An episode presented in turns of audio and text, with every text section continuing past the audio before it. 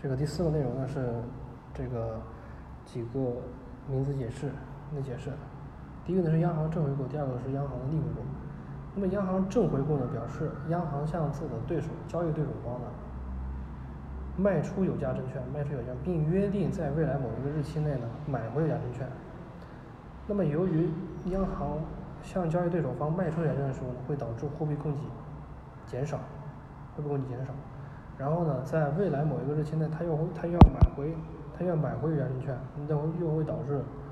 这个货币供给增加，货币供给增加。因此呢，这个央行的正回购操作，它有利于解决短期的暂时性的流动性过剩，有利于解决暂时性的流动性过剩问题。同时呢，这种操作本身就具有对冲性，对于这个经济的影响不会产生过大，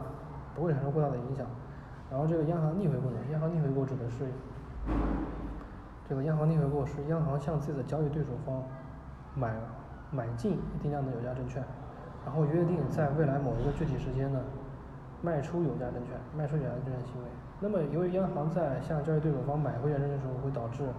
货币供给增加，然后在未来某一个特定时间内卖出有价证券，又会导致货币供给量减少，货币供给量减少。因此呢，央行逆回购呢，有利于增加短期的流动性，增加短期的流动性，就是解决暂时性的流动性不足的问题。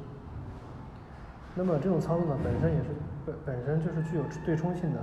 所以呢也就不会对宏观经济产生过大的影响。